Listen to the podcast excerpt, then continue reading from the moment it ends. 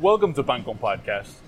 This is uh, our, I want to say, episode 55.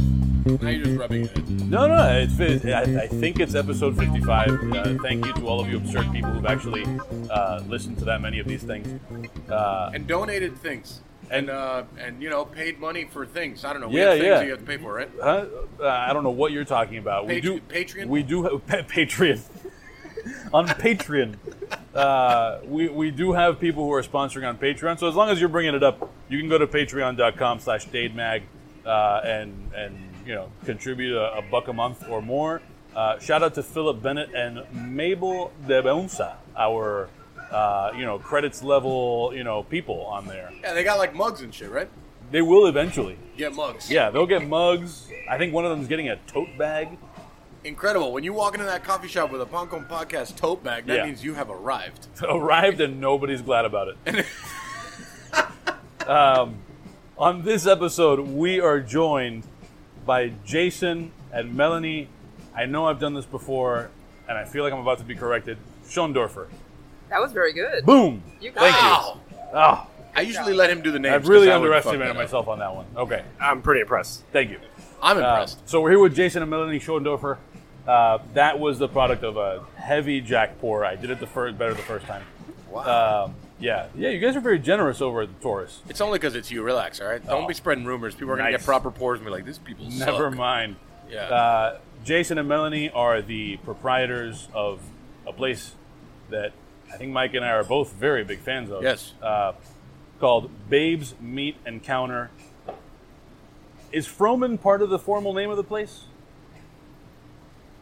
Uh, yes, should I refer mean, to it that way? Like Babe Froman's Meat and legally, Counter? Legally, no. yeah. I mean, I guess you could call it that. Okay. Yeah, yeah, Uh, sure. because I think we that's just call like- it Babes for short. Yeah. It's easily the my favorite name in all of Miami food is Babe Froman.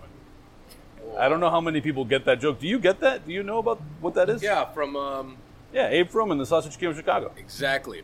Awesome. So Yes. uh, this is in Miami's Palmetto Bay neighborhood. I gotta say that it's a great name, but the name of the place that's a block away from your house, what is it? The Crazy Tostón. There's the Crazy Tostón That is and also a very good name for saying in competition of great names. yeah, and right on the other side of 117th Avenue is La Hormiga de Oro, the golden ant, Right. Also great name. which I love. Yeah. Uh, there's nothing golden about it, but it's delicious.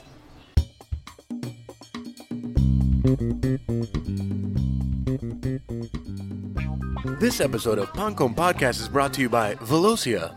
Velocia is a free mobility rewards app that encourages you to get out of single occupant vehicles. So they're doing that by rewarding you with points for things like answering surveys about your experiences on public transit, uh, some physical activity so you can connect it to certain apps and Fitbit and all that stuff.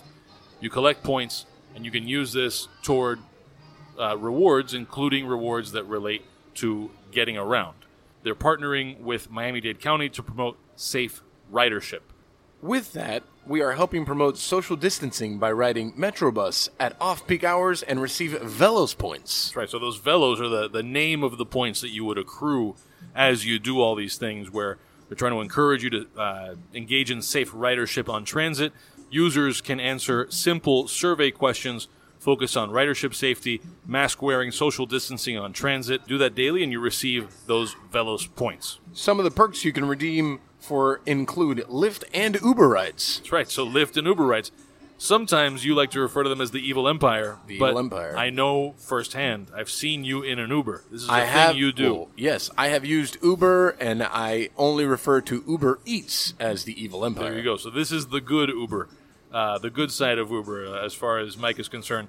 The app is available for iOS and Android. You can receive exclusive rewards for completing easy tasks. Mike, where can you use this app right now? Only available right now in Miami-Dade County. Only available in Miami-Dade County. Uh, so we are uh, the first to experience Velocia. Uh, you can download the thing. Tell everybody in your friend group. This is a, one of those rare instances where, like, you may very well be the first person you know to hear about this thing, and you can actually send out these codes. And like, who knows? By the time you're done, you know, getting everybody to sign up, you might be, you know, getting a free Lyft or something. I find it very intriguing because it promotes using public transit. It promotes using public transit um, and also encourages as part of you know some like physical activity. You know whether that's uh, again you connect it to your Fitbit, and I you know the idea is that you would accrue points whether you're walking your dog, you're doing your running workout, whatever that might be. You know, encouraging that rather than hey everybody get in, especially like happens in Miami all the time, right? Like ten people are getting together who live pretty close and they're going across town, and like you have ten cars each with one person in a caravan for no apparent reason. Uh, so you know that's the kind of thing they're trying to discourage and trying to you know give you an incentive to move away from that. So uh, save a little money. Mike, you are expecting to be reunited with a car you haven't seen in quite some time. Seven months. I haven't seen my car in seven months. But I imagine that I mean I know that you're going to treat this as a daily driver, but it's also not something that you want to run into the ground. I don't. It's already uh, it's already 62 years old. So, like, if in the process of of working out and answering these surveys and all that, you could get, you know, like Lyft credits. I know. I can't wait to get all my Lyft credits using all my Velos points. Correct, and also uh, public transit points. I mean, I love using the Metro Rail. Of course, you do. Yeah. So, you know, to do things like go and see the Miami Heat when they're out of the bubble. I mean, Down the road. We'll have to wait till next year, but yeah, we gotta we gotta get out of the bubble. So, uh, Velocia is at velocia.io. That's V E L O C I A. Seriously, uh, I have downloaded this app. I have uh, collected a number of Velos points. How many points do you have? I have like 150 points. Really? Yeah, I'm not 100% sure what I can do with that yet. Let's find Uh, out. but I do ex- I do plan to connect this thing to I, I use uh, I'm an Android person, so I use Google Health, uh, and it you know has like a pedometer thing on it. So I walk Petey the dog for at least like an hour, sometimes an hour and a half a day. I fully expect that at some point I will be able to use my Velos points to Uber myself and all of this stuff to Ariete to record these podcasts. I can't wait. I know you can't wait. I mean, the, I, the anticipation is just emanating from you. That's a great sound effect you just gave us. I think bottom line, we should all download this app because they've paid for an ad on Pancon Podcast. They have also done that. So many thanks to Velocia. Again, download Velocia. That's V E L O C I A uh, on iOS and Android, and you can get to them at velocia.io. That's V E L O C I A dot I O. I feel like Velocia is really the answer. Velocia is definitely the answer.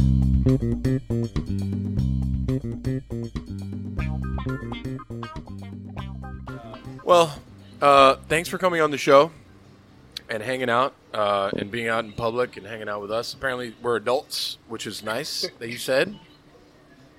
I did say that. Yeah. I'm I'm I'm shocked. That's the first time I've been called an adult. I mean, we can pretend to be adults right now. That's good. It'd be the adult thing to do. Yeah.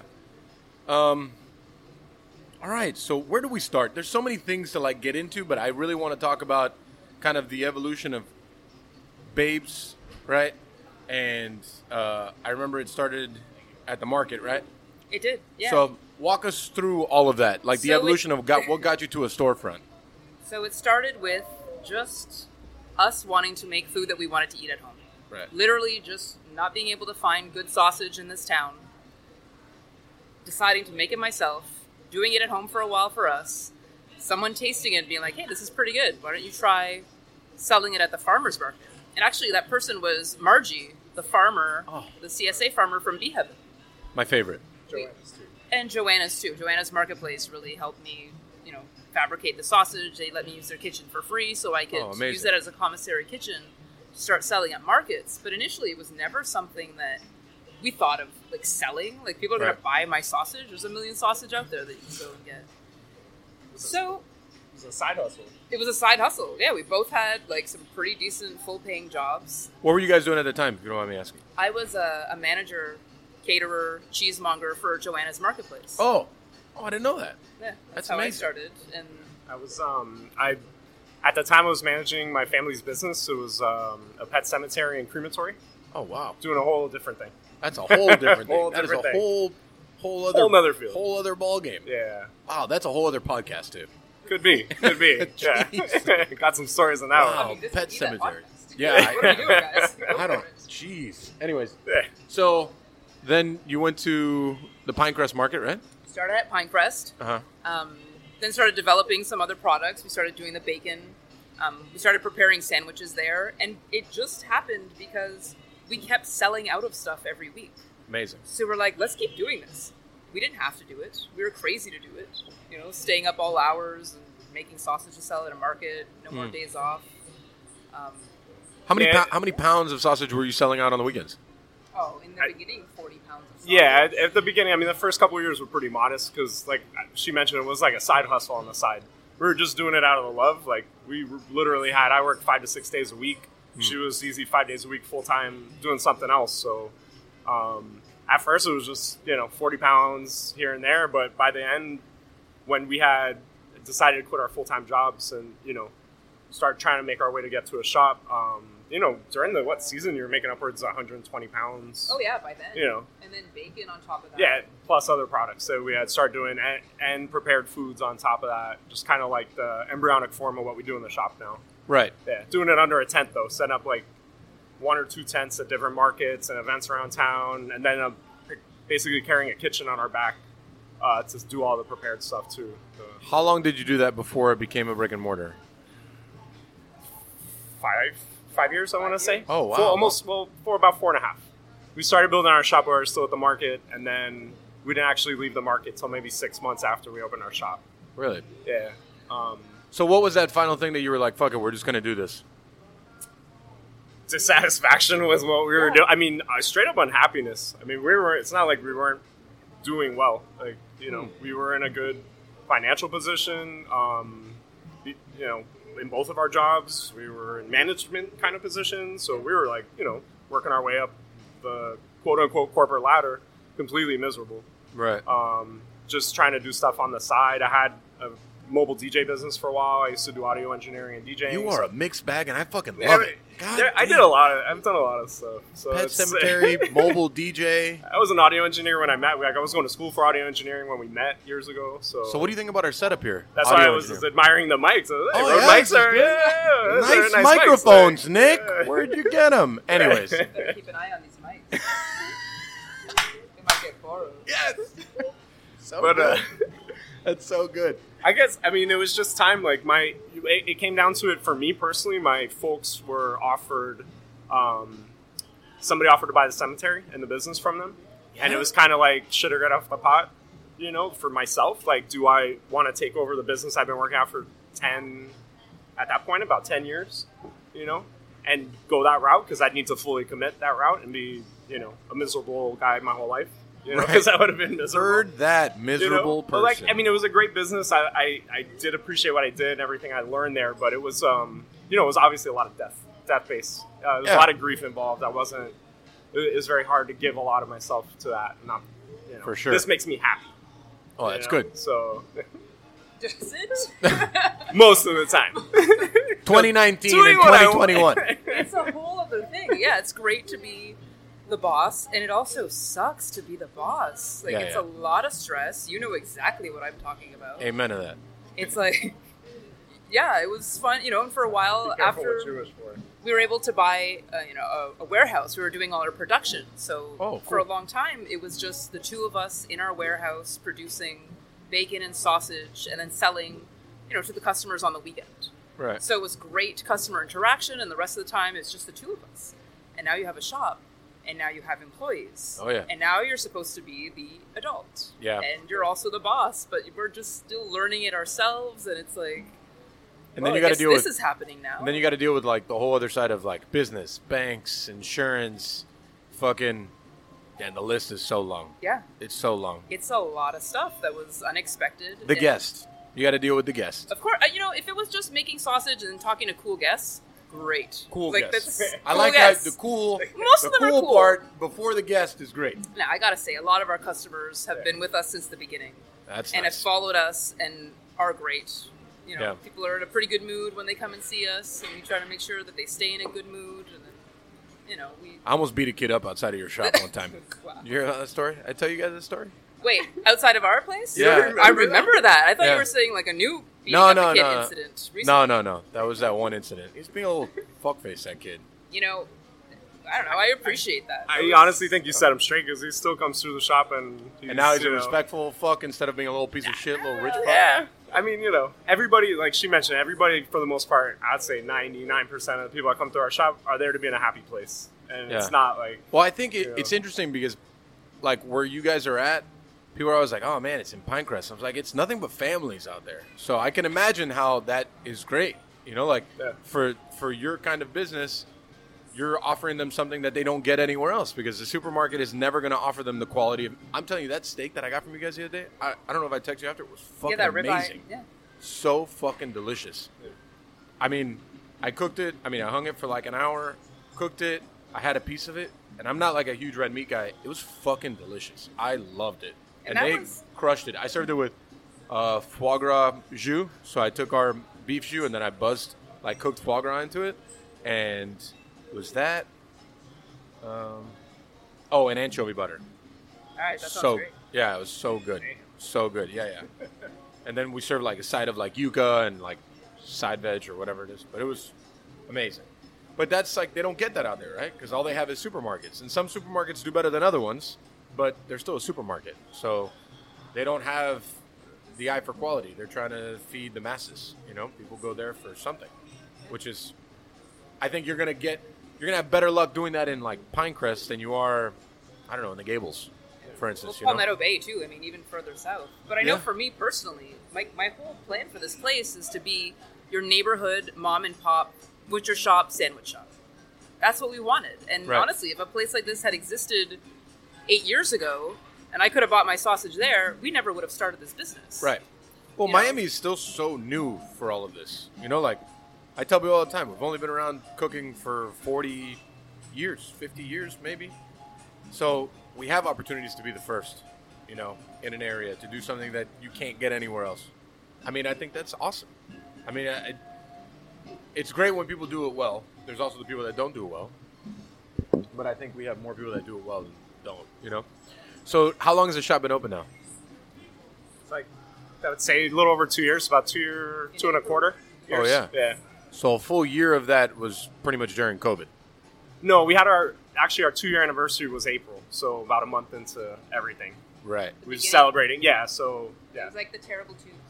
That is the terrible. We're in the twos. terrible We're in the twos terrible right now, twos. for real. that was terrible too. It has, uh, yeah, it hasn't been. I mean, it's been obviously terrible in a lot of ways um, with what's going on, you know, Right. with everything. Um, we've been fortunate enough to be open, you know, as you've seen in some capacity.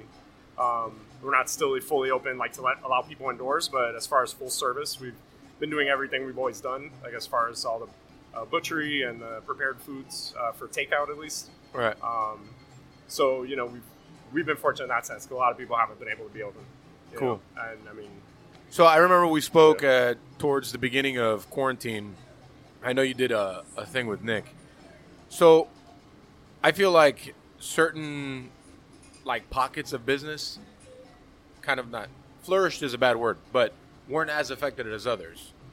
And you guys feel like you're one of those pockets people kind of leaned on more? They found us. Yeah. In the beginning, I mean, there was a time where people were going crazy buying fresh meat. I mean, Publix had run out of chicken, and our, you know, our, our chain hadn't been affected. You know, we're bringing in high quality proteins. Right. Um, so we were still getting regular deliveries Right. of meat. Of, Yeah. You know, we started diversifying. We're carrying eggs and milk and more grocery items as well. And then when people didn't want to go to Publix, they didn't want to go to the grocery 100%. store. They could come see us, and and we did well. I mean, the first two yeah. months and safely too. You know, we didn't let anybody inside. But for the first two months, it was just a nonstop rush. I mean, it was just adrenaline going, and yeah, people people were I don't want to say they were hoarding food, but they were panicking. Yeah, people buying panicking. hundreds of pounds of chicken at a time. Really? To yeah, I- it's- what did I deliver? It was like almost 500. No, it was a couple hundred pounds of protein to somebody out in a compound in the Redlands. Like Oh, basically, like Wow. we're setting up shop for the next few months and not coming Shut out. the fuck up, kind really? of thing. So it was like pretty intense days for a minute. Like, yeah, people were buying a lot of stuff. Kind of. I, I'm actually wondering. You know, there was a bit of a lull thereafter, and we were just always joking like people's freezers, You know, you got to clean out these freezers now. You've been sitting on all this meat. People were Yeah. buying a lot of meat. You know, because the stores obviously. The panic made sense at the time because obviously you went to the store and there was nothing there. So, you know, human psychology is gonna. Yeah, we got to go make sure we have enough of this Yeah. to set us up for however long. You know.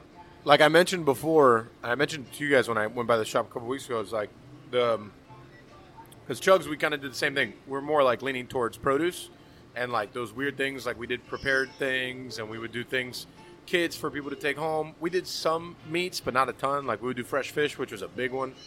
But people, I mean, they would call us and do their entire grocery list, just like three hundred bucks.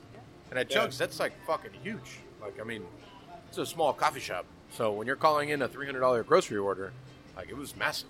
You know, like people buying two dozen eggs, two gallons of milk, fucking five pounds of skirt steak. Like it's a lot of shit. Yeah. And I, I was, I knew the day that it ended when I went to the grocery store myself and I saw toilet paper back in the shelf, and I was like, oh, this is over now for us. And it's crazy. The next week, I saw our, our sales decrease by 20%.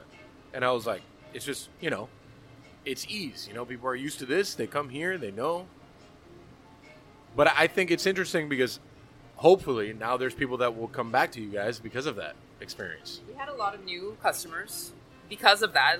People are like, we had no idea you existed. This is great. You know, a lot of that still. And still now we're getting new customers from word of mouth. I mean, that's all. Well, look at like when we spoke last time about Margie, right? Like my, I remember when, when we did a thing, uh, like when I said we were going to change Chugs into a grocery store. My biggest concern were the farmers getting left out for nothing. And then I spoke to Margie, and she was like, "No, our CSA is like up 200." percent I'm like, "Well, that's great, but I still need some produce. like, what's up?" You know, so. Um, I like I found that super interesting. Like now you have people like going back to their roots and buying local produce. Like where were you a year ago? Why aren't you doing that on a regular basis? Why do you need a catastrophic fucking pandemic to go back to wh- how things should be? Kind of, you know? Convenience. Yes. Unfortunately, like that's why do we? I mean, I'm we're guilty of it too. But why the hell do we? Everybody use Uber Eats so much? Just convenience. Like, Convenience. I mean, You do Uber Eats at the shop? yeah, we do. Uber- Yeah, yeah. Man, I hate them so much. It's a double-edged sword. I mean, I know. I get it. I understand. an evil necessity. Yeah. I mean, but is it like a necessity though? I, I mean, the volume, especially during COVID, the volume has been, you know. Did you raise your prices on I- it? on Uber? Yeah. from the beginning. Like I wasn't, you know, they they do charge a hefty commission, and um, you know, unfortunately, if, again, if, I agree. If you want convenience, you're going to pay for it. That's Right, right. my that's my thing. So no, I'm not going to eat that margin. So yeah, our delivery prices are higher than our takeout prices. Yeah, we did the same thing. I just feel like that's the right move to do. I mean, if you're going to pay for, if you want it to be convenient, you're Yeah. going to pay for it to be convenient. I You mean, know? they are charging the, the user a service fee and everything else on time. I, I understand they have overhead, but you know, I'm sure they're eventually going to make some money off of this idea. So. No, the evil Yeah. empire will make money eventually. yeah. Nick loves when I call him the evil empire. So, tell me, I, and I, I know it's kind of redundant because I feel like we've been talking about this obviously for the full year, but that first uh, week when COVID started, what was the vibe for you guys? Confusion. Yeah. Just general. What is going on right now? How do we? Are we going to be affected? Yeah. Are we going to get sick? Uh, is our business going to close? What do we need to do? Like uh, right away, it was like, what do we need to do to keep going? Right. And again, it was pure adrenaline. After that first Survival. survival, yeah, it was it. It was it. I feel like that moment of like confusion was everyone. Because it's like, what do we do? Yeah. And then I, I feel like we all just figured it out on our own. Because there was not really any like clear cut, you should do this. It was like, you should do this, but maybe you should do that. And this thing that we told you to do probably won't work, but then this thing is new and this may work. I felt like it was like six, it's been six months of like that. Yeah, but you're on an entirely different level than what we were doing. I mean, we were easily able to close our doors and keep customers out and not be as affected as Right. obviously you are with guests and, and Yeah. everything. Well, I mean, remember we were we also were forced to close completely, at least here, uh, and at Nave for I don't know what was it five months. You know, Chugs did pretty much what you guys do, which was like you know closed door, no one's allowed in, and um, we just did fucking that takeout model pretty much, uh, and the grocery store, which worked out well for five months, but here it was like every day. So what now? Because takeout, like everyone did takeout, everyone did delivery, everyone did all those things. So it's like, so how do you separate yourself? I'm like, I don't really know. I didn't. I didn't totally get into this to do takeout or delivery, so I don't really know. It's like kind of when people ask you to do events and they're like they want a buffet, and I'm like, I've never done a fucking buffet in my life, so I don't know how to do this shit. So it was a lot of like that, and then just kind of like we were fortunate we we have extremely talented people because then it was like Devin was able to do a pop up. She did. Then Devin did ice cream, and everyone loved it. Uh, Justin did fried chicken night. Um, we did, you know, uh, Taco Tuesdays. We did anything and everything. We did whatever we could. Yeah. You know, we did uh, Sunday supper like Italian style with like, you know, Sunday gravy stuff, and it all worked. Thankfully, but we could only do that because there's like so many people here that are good at their job that we were able to do it. Devin started making all of her own bread. She was making bread before, but now she's making all of it, and then we were selling that, and just like it was massively. Um, it was exhausting of all the like. All right, now this, now that, now this. So I don't know. I, I like. I, I didn't know. I did, after a while, I was like, I don't know what to do now. I'm like a little exhausted. You know. I think kind of we've been in that mode for a minute now because, yeah, after that first month where it was like just constantly moving the goalposts, moving. Okay, now we got to do this. Now we got to do this. Now we got to shut down this much, and now we got to adapt this. You know, once you get to that part of equilibrium where you're just exhausted of like just coronavirus out. You know, like you get worn out by everything. What do you And, think um, the vibe is now for your for your guests? I think that some probably are a little frustrated right now that they can't get inside the shop, which I completely understand because, um, especially on the not so much the takeout aspect, but the butchery aspect, like people want to see their meat, and I completely understand that from being on the consumer side of things. Like, I'd like to see what I'm going to buy, and that's the whole point of a butcher case is to just put on display beautiful cuts of meat and preparations and things that you produce that you know are appetizing to the eye and make people want to buy them and now they can't do that. They're like looking through a window full of glare into a case that's got glare on it and getting frustrated. And, you know, it, it is what it is for right now. Um, reality is we have our little girl in there right now doing school. Right. So she's doing school right now. So um, there's no school until she can go back to school. And I'm not really like keen on letting a bunch of people in the shop just yet. For sure. Um, not to mention that we were getting ready to reopen in the summer when things were kind of gearing up with the first reopen, the initial phase, and then um, you know, whereas we were getting supplied up and geared up over the course of a week or two, that's when all the numbers kind of started turning and things July? started. Yeah, around July-ish, May, May, June, July, somewhere in there. You know, when like I said, when they when they first did the the phase one, I don't time. I have no concept of the time Me right neither. now. I don't think I I just know that we're in the So when you said same July, I'm like, yeah, sure. Like, Yeah. Yeah, But, uh, um, that's when they shut down again, right. And then so that's when we, like, Ariete stayed open, and now they closed because it was much bigger, it's harder to run. Right. So, and then it was like again because numbers. We had a Sunday that cases went up to fifteen thousand in a day. Right. So Yeah, so we bought the stuff. We were like getting ready to do it, and I'm like, no, it's not worth it. Like, you know, it's not broken. What we were doing, however awkward outside that it is, is working to some degree. I mean, we're still here, so right. You know, kind of in a way, if it ain't broke, don't fix it. I would love to welcome people into our shop.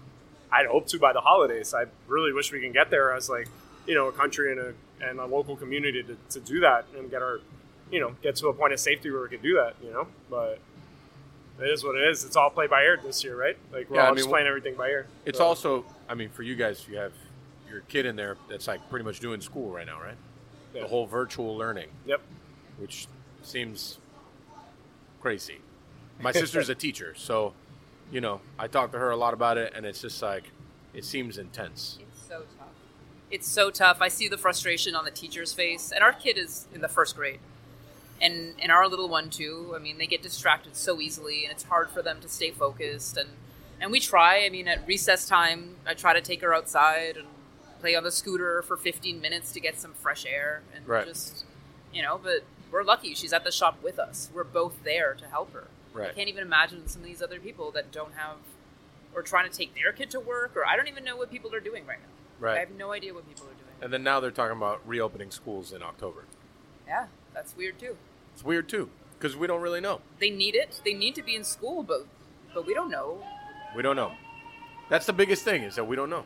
It's like I don't know. I don't know who to believe anymore at this point. I, I'm like exhausted of like, oh, this guy's right, but now he's wrong, and then that guy's right, but he's wrong now too, and then that guy, I never liked him to begin with. So it's like I feel like that's the whole dynamic of kind of like the world right now. Yeah, You it's just know- trying to make it through the day. Oh. And you're like, okay, we're doing this again. Booze sales are up though. The- Yeah, booze Yeah. sales are, are through it. the roof. like yeah, yeah. So we talked about COVID. We talked about the beginning of the shop. What about the future of the shop? That's a good question. I mean, I remember in the first few months, we were getting approached left and right. People, oh, do you want a franchise? How about opening a spot here? How about opening it? And for me personally, having one spot is like our baby. We can focus on that. We can do this properly, have a nice, simple life, going to work every day and doing what we want. Or I guess we can expand and make it bigger and spread ourselves out more and just, I don't know, Fuck it up. and fuck it up. Yeah. And for me, I'd rather just focus on our on our thing and do it properly. Maybe grow in the space that we have now. Right. But to open a second location and spread ourselves out and I don't know. Right now, I I don't see that happening, but I'll never say never. I guess you know who knows what the future holds. But It's kind of like what, what you said, uh, uh, growing within the space you have. When I went to uh, Butcher in New Orleans, I mean, they used to have that one stall, or one space, um, and then they took over the space next to it, and then they extended it to be more of like a sandwich shop, because before it was just like a butcher shop. That's how they grew within their space. I mean, that guy's got a ton of things, but like, that's how they made it bigger within the space that they had. And they're that place, I've never been there and not seen it fucking slammed. That place, but that's kind of like, you know, I feel like that's just for me. It's always been the smartest thing to do, like grow within the space you have. Because when you start to expand of like another Babes in like North Miami, like that's a drive. Who's going to drive there every day? Yeah. Who's going to upkeep quality? Do they have your kind of quality? Do they have his kind of kind of quality? It's a whole other different level of stress. And I don't like every day. I kind of wonder why, why, why people do that. You know, is the reward greater? I don't know. What's depends what the reward is. Financially, Right. I can only imagine more stress on yourself. What is your quality of life? You know, what's it about? Is it only about working? I don't know. I think the reward for everyone is different. A lot of people look at it financially, though. and the the the quality of what you're doing too. Like, I mean, you're just I, I don't. I mean, the reward would just have to be financial. I would imagine. Like, Well, but some people, their goal when they start is to be like, yeah, I want to have, I want to start this, and I want to open twenty of these. Some people start that way. Right. You know, like they want to build a concept for that. I mean, I built this concept to be this concept. I don't want I don't want any more Arietes. I don't want any more Arietes anywhere ever. I just want the one. Because this one already stresses me out enough. So I could only imagine if I had more than one of these. But some people, I guess, thrive on the stress and the excitement and the drama. Yeah, I mean, I don't know. I kind of thrive on stress. Like I, you know, I feel I I work best when I feel like my back's up against the wall and it's like very difficult. Um, but there's a lot of days I regret feeling that way too. So I don't know. And when you uh, kind of like look at the future of the industry, what do you feel? Because like I know when I look at through our lens of like the industry and where we're going, it's very like uncertain, and I don't know what to think. You know? I mean, as far as the, the restaurant industry specifically, like sit down dining, I, that's murky waters. Like I couldn't honestly tell you. It, it's at least for the next year minimum. It's going to be uncertain because, I mean, even if we were to say this was cure, you know, we had a cure tomorrow. Right. How long psychologically do you think everybody's ready to get back to normal? you know, like it's not going to be instantaneous. You know, there's going to be a six to twelve month period, at least, of people that you know at the most extreme ends that have been you know rightfully like having a quarantine for whatever health reasons and things like that. That you know, for rightfully so, have been scared to come out. How long is it going to be before they're ever comfortable to come out again? You know, Right. like. And then just the ramifications of that and how that's going to play out to like people coming to sit down in a restaurant again and But I think there's another half of the population Yeah, that right. can't wait to come out. You- they won't even stay home now. Yeah. like no. as soon as you say, "Okay, we got a cure," bam, there it's going to be oh, even before balls to the wall. Yeah, I mean same it's here. happening now. I But mean, there's we- both. Like how? Yeah. There's I see like there's an interesting. I, I find there's like three different people. It's the people that are like they're not going to leave their house, and they haven't, and they don't plan to, and then there's the people that um, don't give a fuck, and they're like, we this is all bullshit. It doesn't exist. Whatever. We're out there. But once like, uh, Nick, did you see this? This has happened today. There was like a Target in Broward or something that there was a march. The anti-mask The protest. anti-mask protest through a Target. Yeah, I, I haven't seen the video, but I heard about it. My favorite, I think my mom told me that she saw this comment somewhere. Uh, so the story is right that they did this protest. They were like they went in with their masks. They were playing "We're not going to take it anymore" on some like I don't know, it was a boom box Yeah, or yeah, what, I think he had like a little boombox or something. and like yelling at people to take off their masks. And the comment my mom told me about, I don't know whether she just saw it online or a friend of hers, but it was uh, who let all these Walmart people in my Target. That's good. that was pretty good. How's it going? Yeah, like that. Then- And then that there's the then there's the people that go out but very cautiously. You know that they're just like kind of like looking around their surroundings, and you know a lot of people have come here and, and been like, "We feel great here. Thank you for like you know." This is the first time we've been to a restaurant Yeah, since. we I mean we do our best, you know. And I've been to a lot of restaurants that do like a very good job, and then I've left. I've gone to restaurants and left and been like, "You don't care." And if you don't care about this, then there's a lot of other things that you probably don't care about. So I'm just gonna fucking leave. You know, so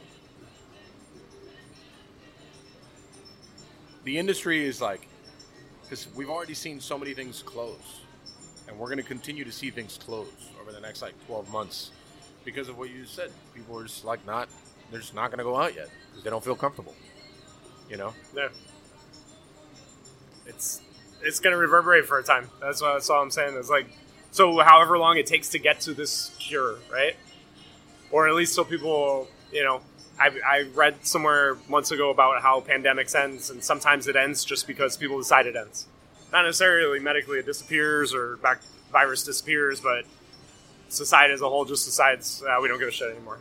Like a certain amount of people are just gonna like They're get just it okay and with a just gonna have to deal with it. Like that's how historically some pandemics have ended. Um, of just people just being like, I don't give a fuck anymore. Like this is it. I'm tired of this. Like I'm going out. Like Very interesting. so, and I mean, I guess that's some of like the herd immunity stuff that people talk about, like trying to achieve herd immunity, like however they think they could do it. Um, I guess that's some of that kind of like thought process, but oh, so wow. we have food here. This is their cheese. This is like not usually on the menu. Um, this was like we we've only had it on the menu for a little while. It's just flaw and uh, barbecue eel, and we usually smoke it to order. So it's like uh, Oh, wow. we smoke it with this bay rum wood that I get from Margie, and uh, it comes usually with lychee, like a lychee fluid gel, uh, lychee puree, and tarragon. So yeah, Yeah, I've been slacking on our charcuterie forever.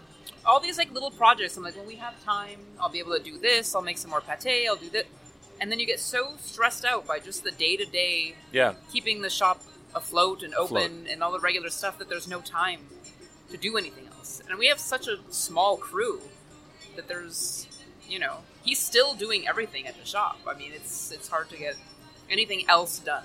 I, I wish that I could uh, do more with the program, but it's like you said, you just get inundated with a bunch of stuff. Like this is what I've trained everyone to do, so this is what we do, and like I feel very good that they do this and they do it well, and I'm like happy about that. But I want to do like we used to do a hunter sausage that I loved, and we used to do pate en croûte that I love. Yeah, You know, like other things that I love doing. We just haven't like there's so much. Yeah, yeah, we had like the Morcilla. I'm just I'm happy that they're at a place that I feel comfortable with them making it because I used to make it every week. So um, now they do it, which is great.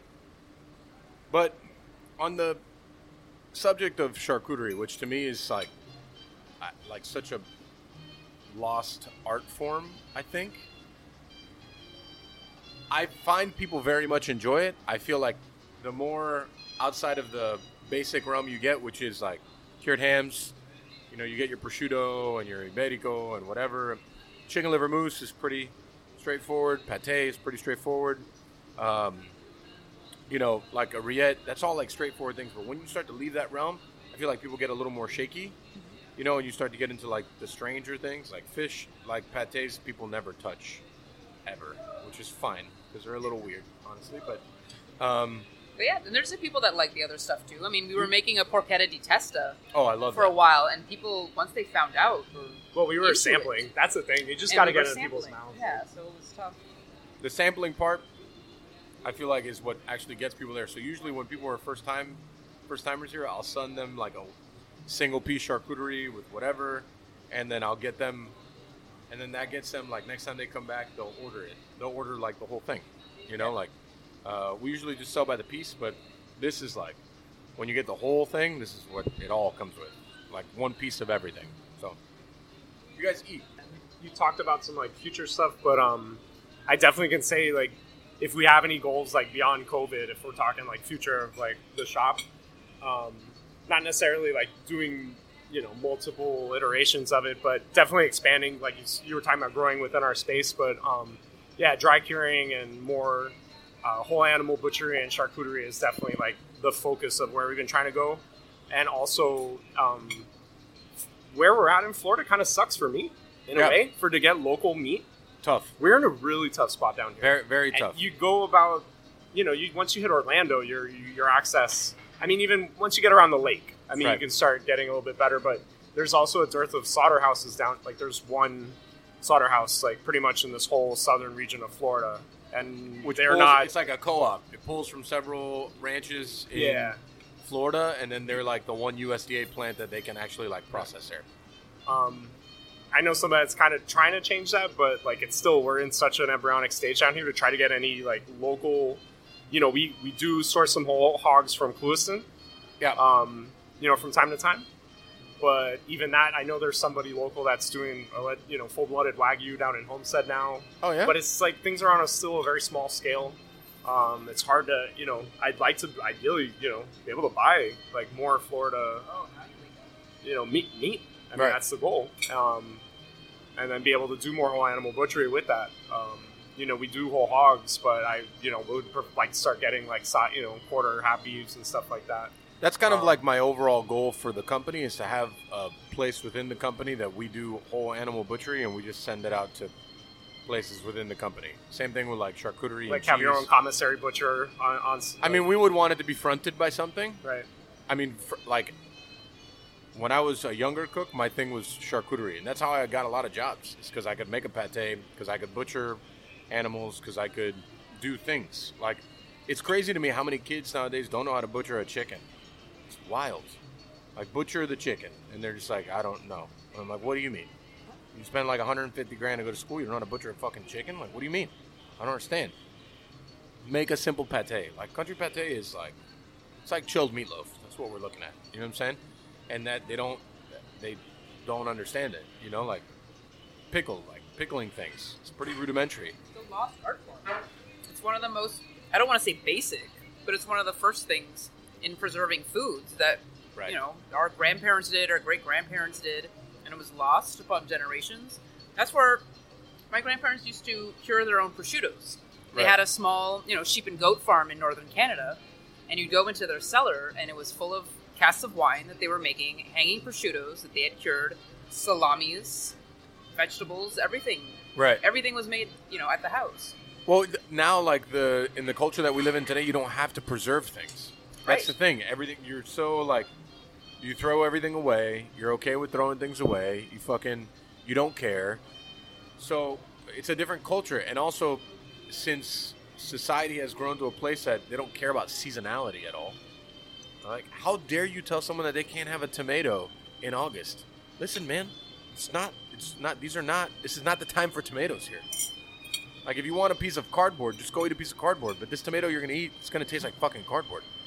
But people don't care and they don't they don't want to hear it. So, you know, I think that's why it's a lost art form because uh, society has structured it that it's not needed. That craft is not needed. Like what we enjoy doing is not needed. But it's so good. Oh, People want it. I know. But they want it and I they know. pay for it. Yes, So I agree. and they appreciate it because we, you know, people that have found us um, because of COVID and have wandered into our shop rather than Publix, um, find themselves appreciating what we do. Know, We kind of appeal to like the old school generation that this is what they remember. This is how they used to shop, and this is how they used to buy things. And then also too younger ki- younger people.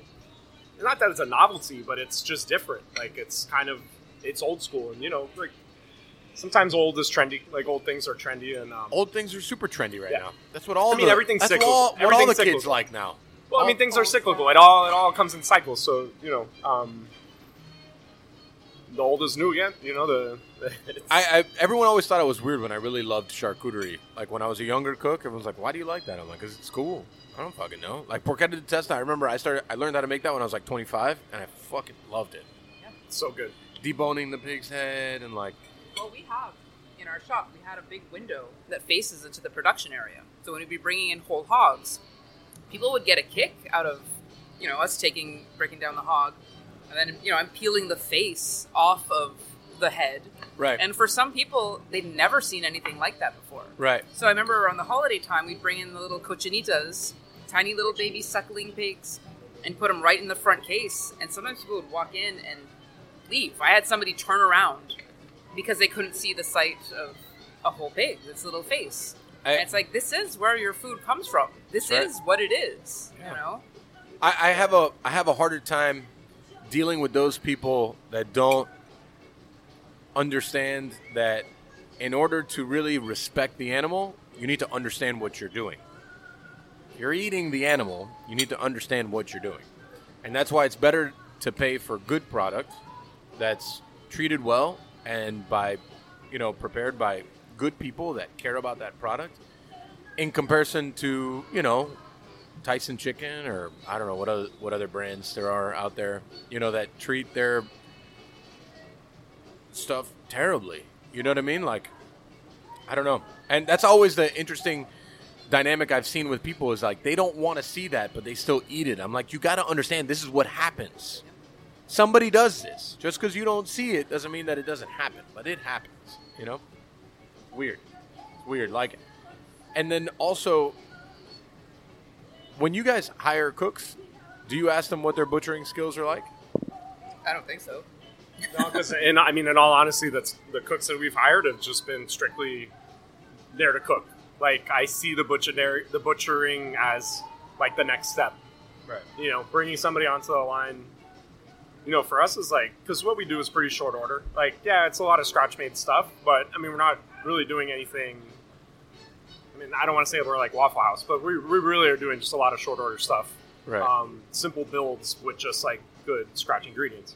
Um, so I don't, you know, I mean that's the initial thing. I don't, I don't really, I don't know, considered butchery as like a like a background for our cook because I, I look to, I look at it more as like okay, you want to come on to this, like you can learn with us. You know, Right. like I mean, if you have the background, great. It's only helpful, but I don't. I've never really considered that to be honest with you. Yeah, we still Um, do we still the have a- ourselves. I mean, we're Like, still I- baby. We're still a baby business. I mean, Yeah. we're six people, including ourselves. And over like the course of our shop, we've probably had a total of a dozen people working for us. So we really haven't gone through a lot of people. We have, you know, a guy that's been there what two years now. You know, not long after we've been open. Mikey. Mike, Mike, no, well, Mike's been there. Mike's been there a little over, almost a year and a half now. Mikey. Long time now. Good Yeah. people. You know, you So- said you worked at Joanne's. I worked at Norman Brothers when Ah, I was okay. when I was young, young. And that's like when I kind of fell in love with this stuff. That's where I learned how to butcher a chicken. Right. I was like 15 years old, and um, I had like the weirdest jobs there. Like I would just kind of like do whatever. Okay, I was gonna build sandwiches that day. I was gonna break down the cheese that day and wrap the cheese and like weigh it, and then you know they would price it, whatever, and then put it in the shelf. I I had no idea at that time like what that would how that would influence me forever, you know. But I love that shit. Like now, when I went to Chicago and I went to Publican Quality Meats, like I was like, this is like fucking Taj Mahal butcher shops. One, it's fucking big, and they do all their curing because they have a gigantic company, so they do all the shit for themselves. I think it's fucking that shit to me is amazing. You know, like, and it's there's so little of it. You know, there's like you guys. I don't, I don't know. I don't really know many. There's proper, Uh, Down here, that us proper. proper. I mean, I think that's much- it right now. I don't Yeah, know. I mean, like when you go to like, there's Ricky's Butcher Shop, but they already buy a lot of cuts done, and they buy a lot of like trash products. They're not about good product; they're just about product. Period. So like, I don't know. that's pretty much it. There's two. it's hard to find like the custom butcher because there are a lot of people right now out there selling good quality meats. Um, from what I understand, most of them are prepackaged frozen. And again, it's that convenience thing. So some Yeah. people do want that. They want that really nice, clean, pre-cut, frozen little piece of meat. Great, but that's not what we do. I mean, we try to keep everything in primals and try to cut to order if Yeah. possible. I mean, I'm going to cut that steak for you when you come in and order it. Right. So, and you have a question for me? Great. I'll, I'll answer it right now. I'm the one that's going to cut it for you. So, Yeah. we have that very personal one on one experience with the customer. So that- when when I ordered that ribeye from you guys, would you have left that in the forebone in the in the case? when yeah. we were open, yeah, that would have been. You would have left it that way, and then people would have ordered it Yeah. and say, "Okay, I want one bone or two bone or I whatever." mean, I, when we were really busy in the You- summer on a, like on, a Saturday, Saturday, maybe yeah. I'd cut four ribeyes and four at a time. That's the most of it because we knew that, you know, it's going to be a busy day. But for I'd rather just keep it whole and cut like, um, We're moving it. We'll- Yeah, yeah. but skirt steaks. I mean, I'm peeling them last minute. You come in and buy one, it's, it's peeled right then and there for you. So you're gonna wait, you know, five ten minutes. But I'm gonna cut your tenderloin to order when you come Right. in. So what do you think about tenderloin?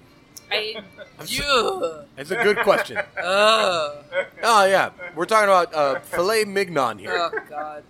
tell me, tell me your real thoughts about it. It's it's Mel's favorite. Is it? It's their favorite thing to cut. yeah. How much do you cut of it? I go through. I mean, I'm not doing a lot. Maybe five to seven tenderloins a week. Oh, that's not too People love tenderloin, People love. and I don't get it. I don't get it either. I don't get it. So you know, I get it for like certain things. Like, no, actually, I don't get it. for babies. No, I was you know who like- likes tenderloin? No, Babies. because I was, I was just about like, you know, I guess I like. It. Wellingtons. People, yeah, Oh, at Wellingtons. Wellington? I get Yeah, that's no, the only. cool. Is that acceptable for. Wellington? Yeah, no, I mean it's cool for a Wellington. I, But- I mean, I. Yes, for Wellington. I don't know. I, I just like me also not being like a red meat person. Like I never go to a restaurant like let me get the steak, ever. I just look at a fillet and I'm like I don't get it. And it's so fucking expensive.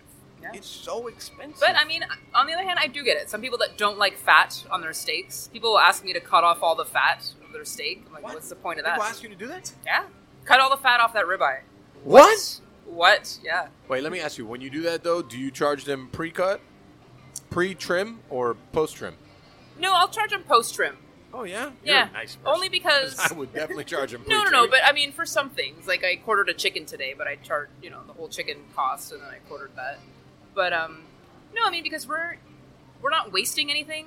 We're using absolutely everything. So I know that that little you know four ounce piece of ribeye fat is going to go into the burger blend, Ooh, or at yeah. worst, we're going to render it down and cook French fries in it. I like that. So now you wasting piqued my interest. Beef fat French fries has piqued tallow. my- That's all we're doing is rendering all the fat from the butchery we do during the week. oh, we'll have a pot on the stove Almost every day. every day, rendering that fat to use in our fryer. oh, that sounds good. I It is like that. Those fries are I just yeah, we just put like new oil in the fryer this morning, and for like the whole day, it's kind of like Glade air freshener beef s- beef smell. Yeah, Like, like that's an air freshener I can get behind. It's like- it does wonder on the fries, man. It's Oh, like I mean, yeah, I, I it's- feel like beef That's fat. why is like- McDonald's was so successful. Like what did they do it in tallow? they originally did up until the mid '90s. Yeah, there's That's like uh, a really good uh, Malcolm Gladwell podcast about that whole. I think with the revisionist history. Well, I'm sorry for shouting out other podcasts on your podcast here. It's but, like, fine. we support some others, just not Joe Rogan because he took all of our Spotify money. But yeah, it's fine. a good story because they were actually selling their fries uh, like primarily fried in beef tallow, which was gave it all the flavor that everybody loved. And then because of the like cholesterol and uh, saturated fat health concerns that were like all the rage of the 80s and 90s, they went trans hydrogen, uh, hydrogenated trans fats, um, you know, for their blend, which is what I'm pretty sure they still use to this day. So somewhere around there, they switched the fries, like what the fries are fried in and apparently it makes you less full. So Oh, yeah. apparently the beef fat fries, that's why there was no supersize. I guess supersize didn't really catch on prior because you didn't need past like a lar- medium or large. Like. You were satiated by our fry. I mean, we don't serve a huge fry portion. Most people look at it and actually like that's it. I mean, it's eight ounce of fries, but they're pretty big fries, so it always looks small. Right. But you eat an eight ounce portion of fries, you're done- like it's perfect. I've actually never Perfect had fries. What's the cut of fries? You do like steak cut or you do like thin cut fries? We actually don't. We do. Fro- I mean, I'll be honest. We buy a frozen, a really good frozen fry. Oh, so yeah? it's like a three eighths, like in between a McDonald's fry and a nice steak fry. Like, Oh, so it's an in betweener fry, a yeah, tweener. a tweener. Yeah. I um I'm not a huge steak fry fan. Yeah. I like like that, like a in in. I, but I'm also not a big French fry guy. No. I like chips. Fucking love chips. Yeah. Like kettle chips. I could fuck with that all day. Did you ever like go down a uh, like a grocery store aisle in Canada? Like, No, I didn't. it- I was first only in time I- for three days and I First time I went to Canada, the chips. If you're into chips, man, I did try the ketchup Canada. chips. Yeah. That was a That's ketchup. That was the like a thing for me. That's the tip of the iceberg. I went to.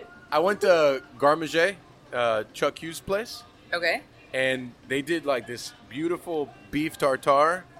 I think it was a beef. I think it was just regular beef tartare, or was it? I don't remember. A cut, and uh, they started with ketchup chips, Awesome. and I was like, "This is delicious." Like, Next, you gotta try all dressed. what is that? Classic. Oh, is that with the white? It's like vinegar? everything bagel, everything bagel all potato dressed, chips. baby. It's like ketchup, barbecue, sour cream and onions, uh, salt love and that. vinegar, dill pickle, all mixed together, and it makes this like amazing. One of the coolest experiences there.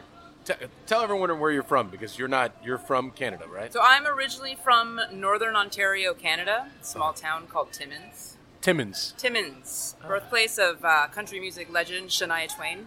What's up, Shania? She'll be on the podcast next week. Now that we've uh, shouted her Tell her I out. say what's up.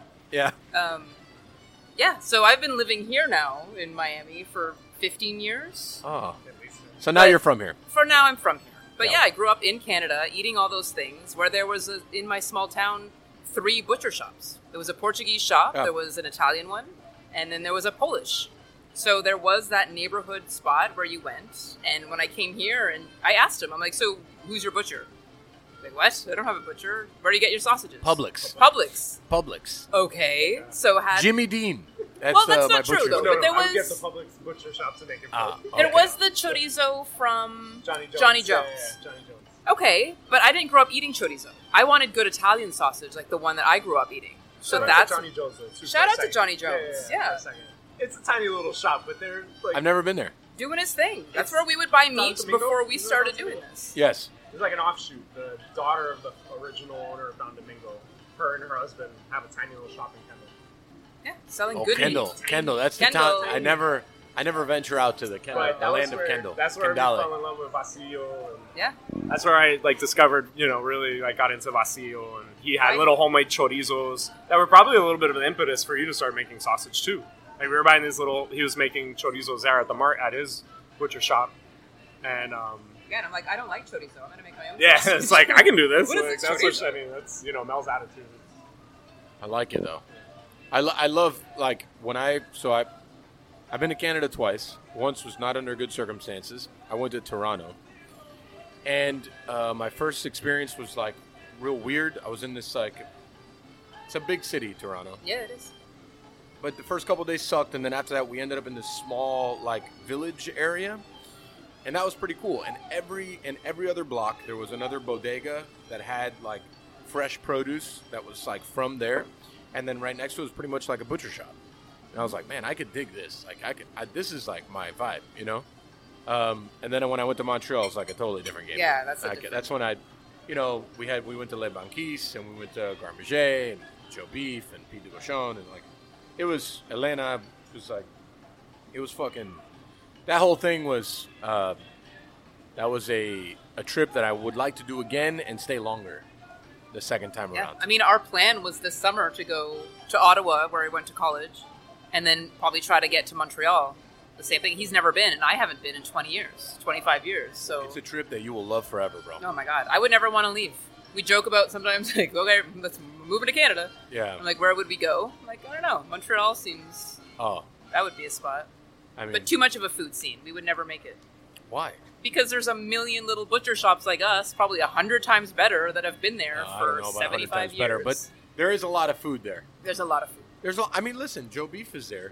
I mean, Pied de Cochon is there. I feel like the great places here can go there and they can and they can live, you know. But there's a more, much more of a scene there for sure.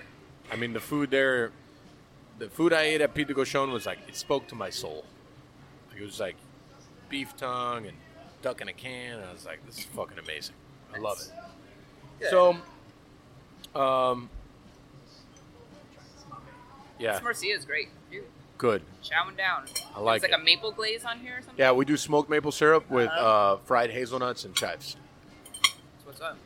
So we're gonna start to wrap this thing up, but I think to kind of like put it all together, um, you know, we talked about like the opening of the shop, COVID of the shop, post things of the shop, and where the where you see the industry going.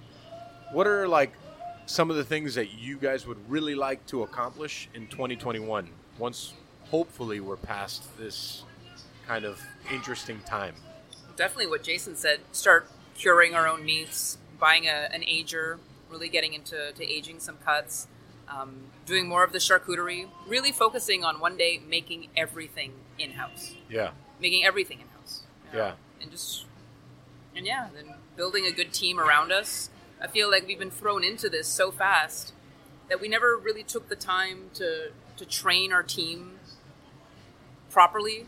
You know, with the vision that we had. Like when we first started this business, we kind of had an idea of what we were doing, but we are just rushing every day to get things done. That maybe we didn't give our team like the proper training they needed. I don't know. I mean, they're still a great team. Don't get me wrong, but Right. it's like No, she's right because like uh, it, that kind of gets thrown out the window because like we started off just like running and kind of anti-corporate as hell. So Right. trying Cool. not to get out of that whole thing, but yeah. But curing, you know, bigger, better, more products, you know, this fun stuff. I feel like the the kind of client that would go to your place would be the ones that want to know more.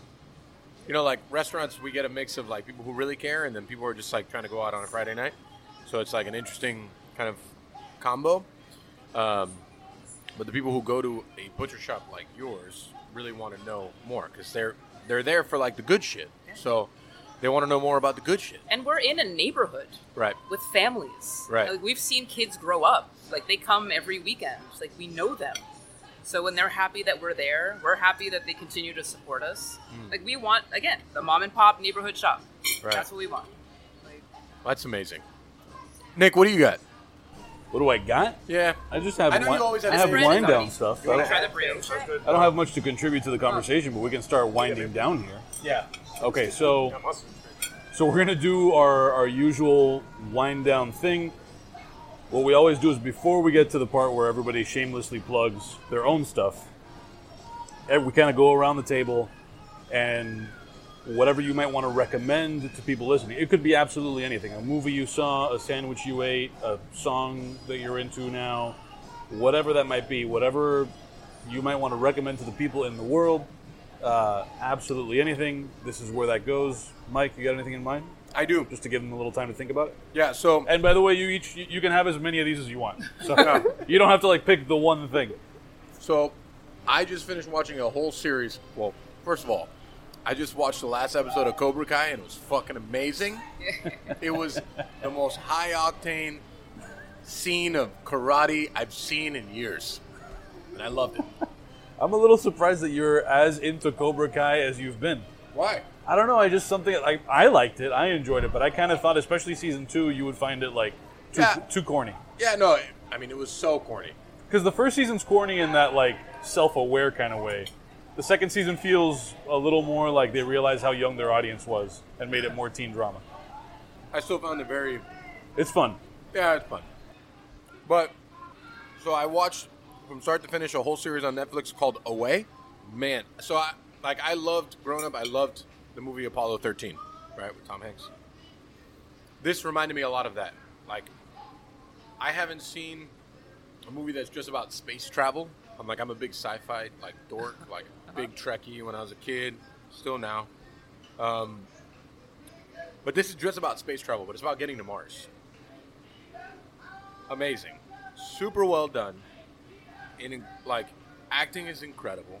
Um, great cast. Just like overall, I was shocked because usually a lot of these like Netflix shows, I'll watch one episode, I'm like, this is trash, I'm done. Unless it's Cobra Kai, and then I'm in.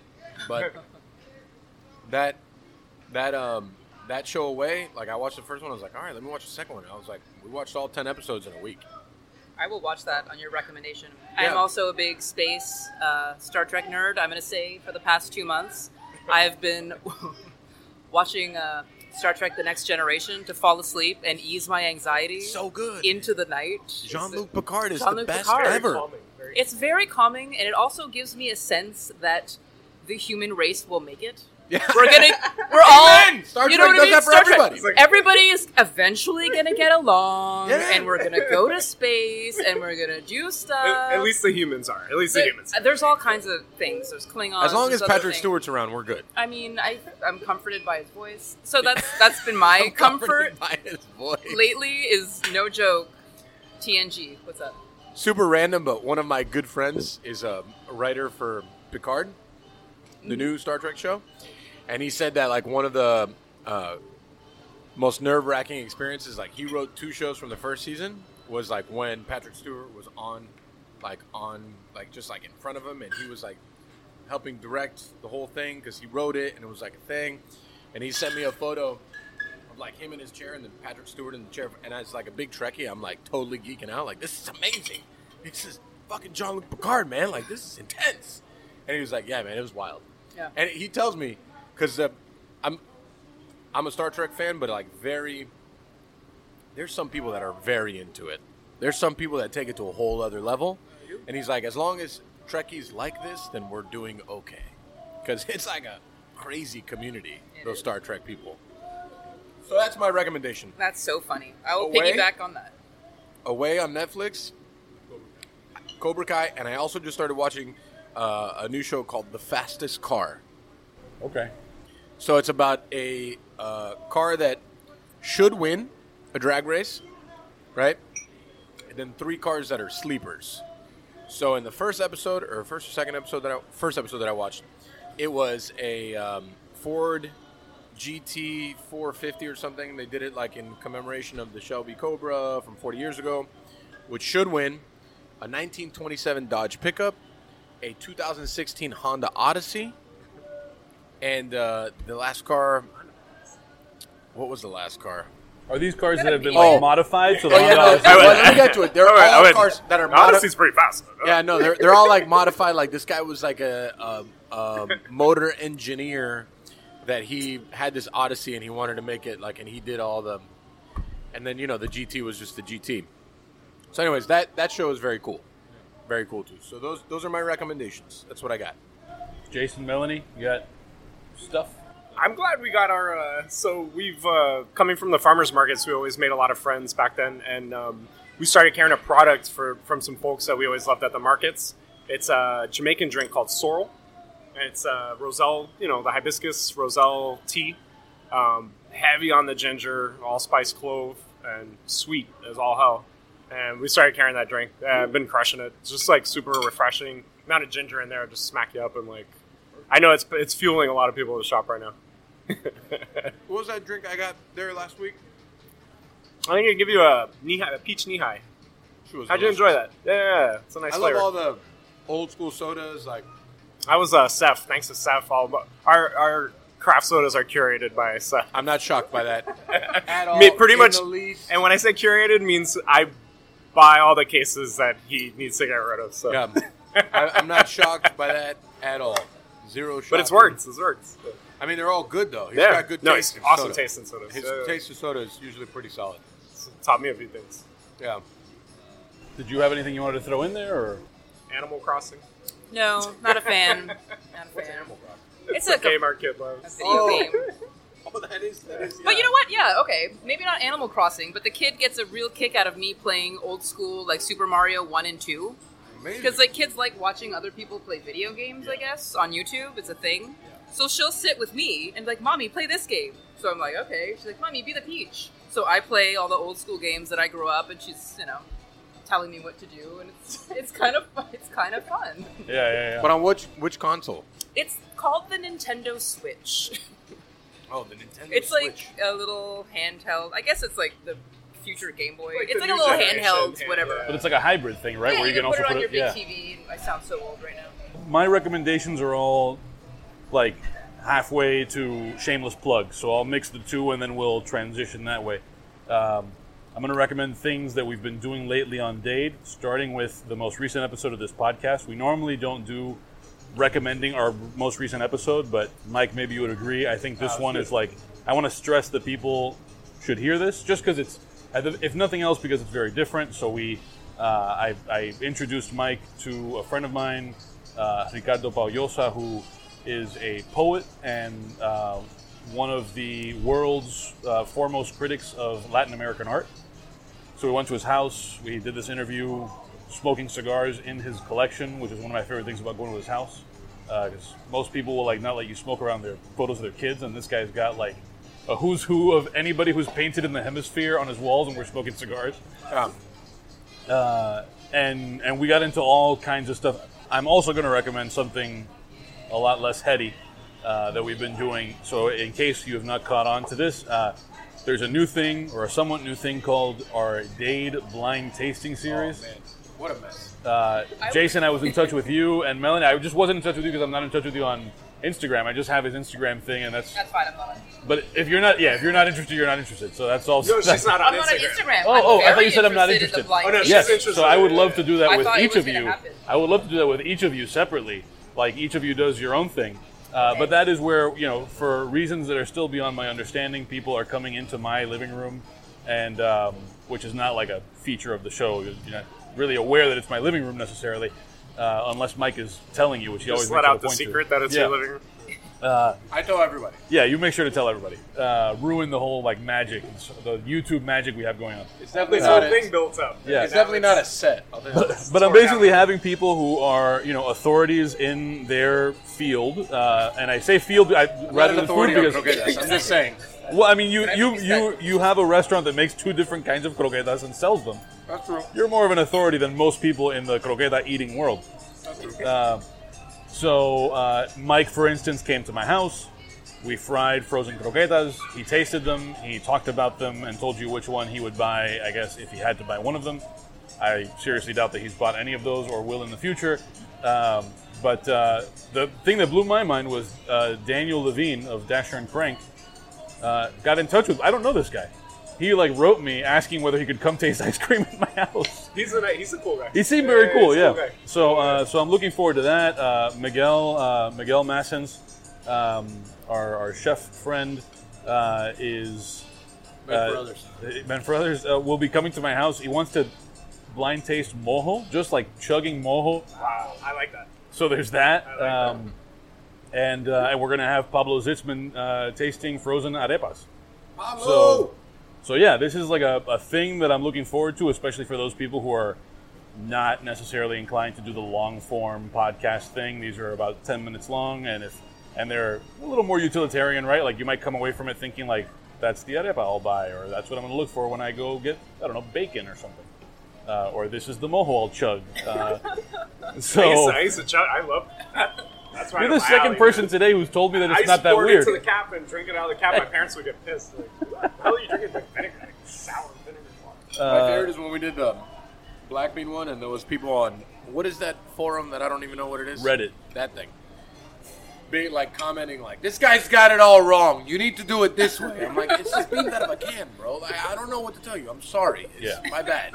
Yeah, yeah, for sure. So, uh, and then other shameless plug things, the more generic ones. Uh, you can find all of our stuff at dademag.com. It's Pancon Podcast on all of the things. And if uh, you are interested in supporting what we're doing via Patreon, it's patreon.com slash dademag. Shout out to Mabel de Bonsa and Philip Bennett, our uh, I, I forget what I called the tier, but I'll invent the name now. Our our our associate producer tier level contributors on Patreon. Uh, Mike, shameless plugs. No, I mean whatever. Pig Inc. Ariete Miami. You always say it like you don't know it's coming. Like you just just do the thing. No, I mean people know.